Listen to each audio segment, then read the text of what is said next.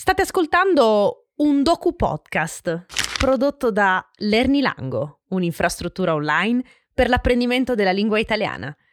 Per maggiori informazioni e per leggere la trascrizione del docu podcast, vienici a trovare su lernilango.com. Per adesso, buon ascolto di questo primo docu podcast a spasso nella storia di Arezzo.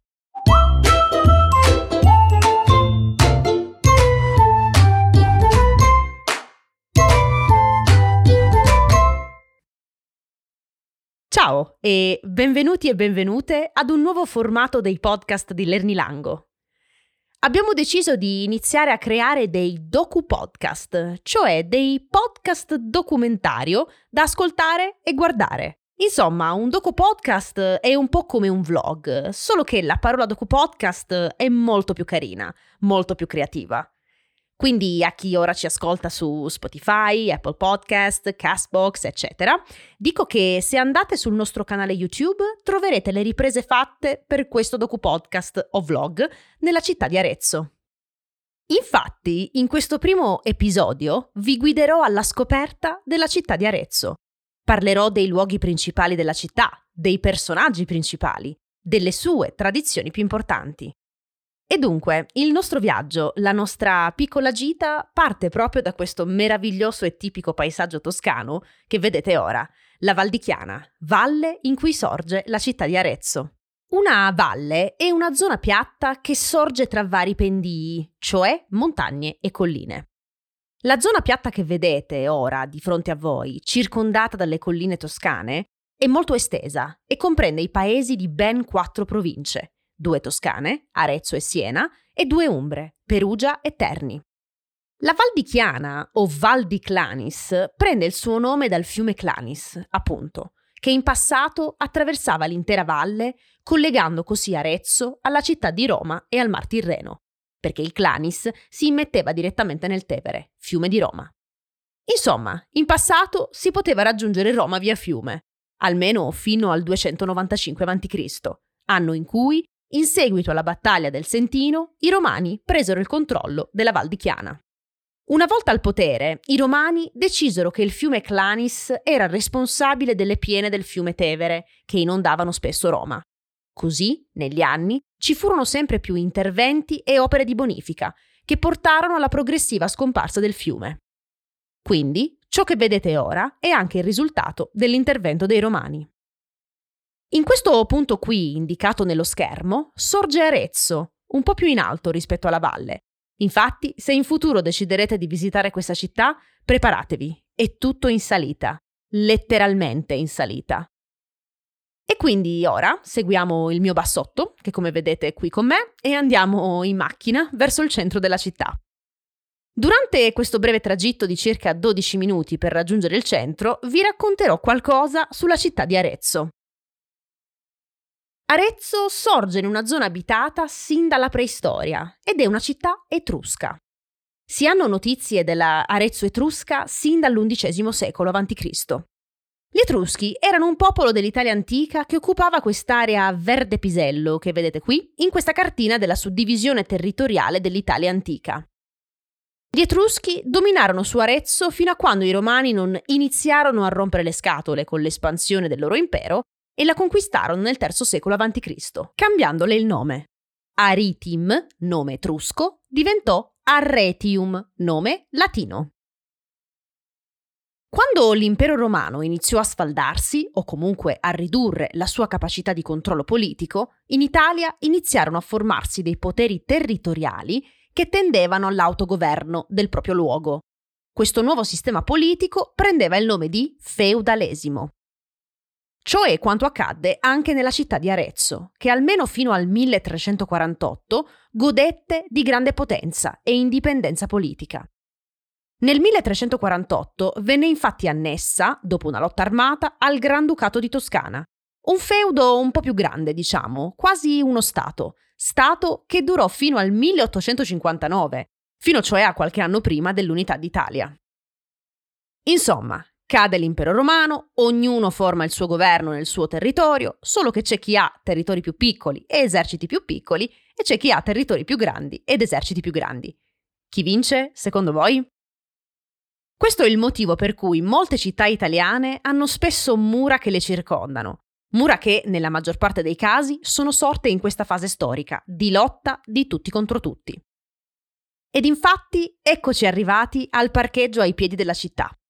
Ed eccoci di fronte alle mura di Arezzo, costruite nel 300 a scopi difensivi, appunto.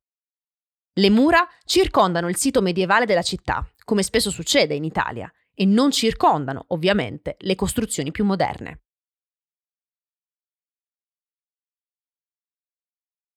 Sempre a scopi difensivi, le città venivano costruite quanto più in alto possibile.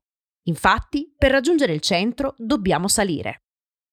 Per fortuna mia e di tutta l'umanità pigra e che come me odia le salite, ci sono delle comode scale mobili che portano su in cima. Eccole qui, e io direi grazie a Dio.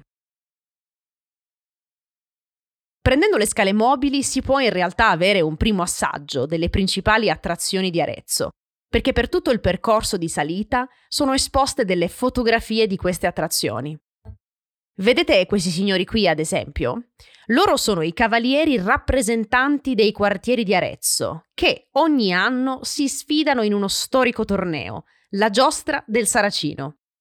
Non è il momento ora di parlare della giostra, ci torneremo quando arriveremo nella piazza centrale di Arezzo.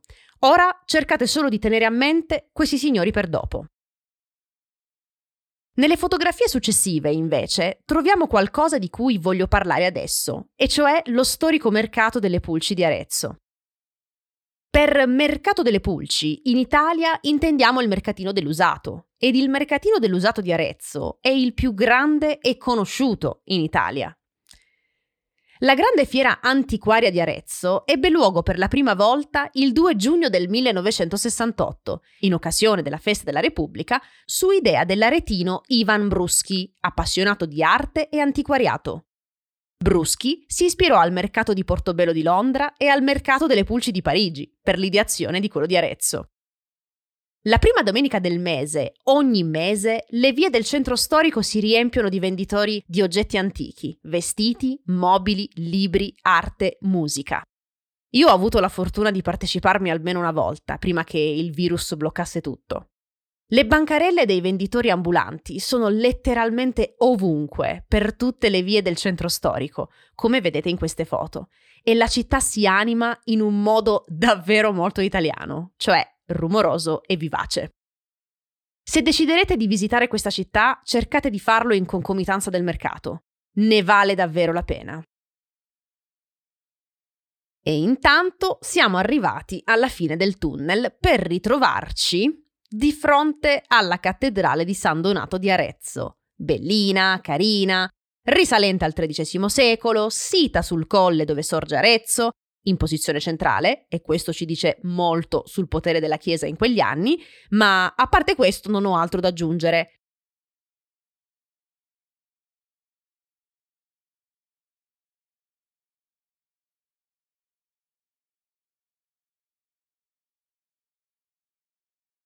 anche perché non mi hanno fatta entrare dentro, motivo per cui adesso, percorrendo la navata laterale di questa cattedrale, vi porto verso il parchetto retrostante ad essa, da cui si può ammirare la valle da un'altra prospettiva e capire anche quanto in alto è stata costruita Arezzo e quanto in alto sarei dovuta salire a piedi se non ci fossero state le scale mobili.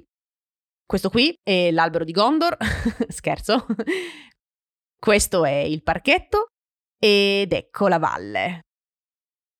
Un paesaggio bucolico e non a caso uso questa parola bucolico perché questo paesaggio si ritrova nelle poesie di uno dei più grandi e studiati poeti italiani, Francesco Petrarca, aretino nato ad Arezzo. Cioè questo signore qui, instatuato in questo monumento che ora vedete. Piccola parentesi, instatuare non è una vera parola, l'ho appena inventata io, quindi non usatela mai. Comunque, dicevo, il signore instatuato è Francesco Petrarca, il primo personaggio legato a questa città di cui oggi vi parlo. Francesco Petrarca nacque ad Arezzo il 20 luglio del 1304 da una famiglia borghese. Il padre, Ser Petracco, era un notaio. Francesco intraprese studi giuridici, ma al contempo si dedicò allo studio dei classici latini, per cui provava una profonda ammirazione. Francesco è un intellettuale un po' atipico per quei tempi, perché viaggia molto, mentre gli intellettuali del tempo, come Dante, sono più legati all'ambiente cittadino. Petrarca è caratterizzato da un'inesausta curiosità di conoscere e da una perpetua inquietudine che lo porteranno sempre a cambiare ambiente. Petrarca scriveva in latino, principalmente opere religiose, morali e omaggi ai classici, ma anche in volgare. Sapete cos'era questo volgare? Sin dai tempi dell'impero romano, il latino che il popolo parlava per strada tutti i giorni era diverso dal latino della cultura, della letteratura. Questo latino parlato nel tempo si è ulteriormente differenziato in una miriade di varietà locali, varietà che subivano anche l'influenza localmente degli altri popoli che avevano occupato quei territori prima dei romani e che avrebbero occupato quei territori dopo i romani. Arabi, popolazioni germaniche, slave, greci, bizantini, eccetera, eccetera, eccetera. Insomma, una matassa di lingue. Quindi questo volgare, che già dal nome si capisce che non era tenuto in ottima considerazione, era la lingua parlata dal popolo, era la lingua per tutte le necessità quotidiane, opposta al latino, che rimaneva la lingua della cultura, della religione e per la maggior parte anche della burocrazia. Ad un certo punto però le cose iniziano a cambiare e anche il volgare diventa lingua di espressione culturale. Perché? perché in Italia, in questo periodo, una nuova classe sociale, borghese mercantile, inizia la sua ascesa sociale. Inizia cioè a diventare più ricca e più influente. La classe borghese mercantile ha sempre usato il volgare per esprimersi e ora ha bisogno di una letteratura che parli la sua lingua, che esprima dunque la sua visione del mondo. Petrarca è uno dei poeti italiani che in questi anni scrisse in volgare anche se in realtà considerò sempre le sue opere volgari meno degne di quelle latine. Eppure, ironia della sorte, la sua gloria eterna presso i posteri gliel'hanno portata proprio le sue opere in volgare. Infatti, in Italia tutti studiamo Petrarca, tutti, in tutte le scuole e anche all'università, se decidiamo di studiare lettere. Studiamo principalmente il canzoniere, cioè una raccolta di ben 366 poesie dedicata al suo amore per Laura. In esse racconta tutto, ma proprio tutto di questo amore. Come è nato, come si è sviluppato e come poi è finito perché Laura è morta. Non c'è stato mai contatto tra i due, né alcun tipo di amore carnale, solo devozione e lodi verso questa donna. La trama non è entusiasmante, devo dire, ma la cosa importante è la lingua usata in queste poesie. Perché Petrarca prende il volgare e cerca di ingentilirlo attraverso il latino. Da abile filologo, ripulisce la lingua volgare parlata e la adatta alla poesia usando come filtro il latino. Ma la cosa più importante è che la lingua che Petrarca ha usato nel canzoniere sarà presa molti anni dopo, nel Cinquecento, insieme alla lingua di Dante e Boccaccio, come modello linguistico unitario per tutta l'Italia. Quindi, in questa raccolta di poesie c'è il seme dell'italiano che io oggi parlo, che voi oggi studiate. Attenzione, ho detto il seme, perché il volgare di Petrarca è molto distante dall'italiano di oggi. Ed ora ve ne do un esempio. Vi leggerò le prime due quartine di una poesia del canzoniere, che troverete nella trascrizione. Quando le leggerete, provate a tradurle in italiano contemporaneo, se ci riuscite. Potete condividere le vostre prove nei commenti, se volete. Mentre recito le prime due quartine, mi sposto verso l'ultimo luogo della prima tappa di questo docu podcast, e cioè la casa di Francesco Petrarca, ora un museo dove potete vedere la sua immensa e bellissima libreria personale. Ecco le quartine. Erano i capei d'oro a Laura sparsi, che mille dolci nodi gli avvolgea, e il vago lume oltra misura ardea di quei begli occhi, cor ne son si scarsi. E il viso di pietosi color farsi, non so se vero o falso, mi parea. I che l'esca amorosa al petto avea, qual meraviglia se di subito arsi. E con questa visuale della casa di Petrarca, io vi saluto. Ci vediamo la prossima settimana per la seconda tappa di questo docu podcast. Vi racconterò della giostra del Saracino, di due artisti legati alla città di Arezzo, Cimabue e Piero della Francesca, e di altre cosette più turistiche. Grazie se siete arrivati e arrivate fino alla fine.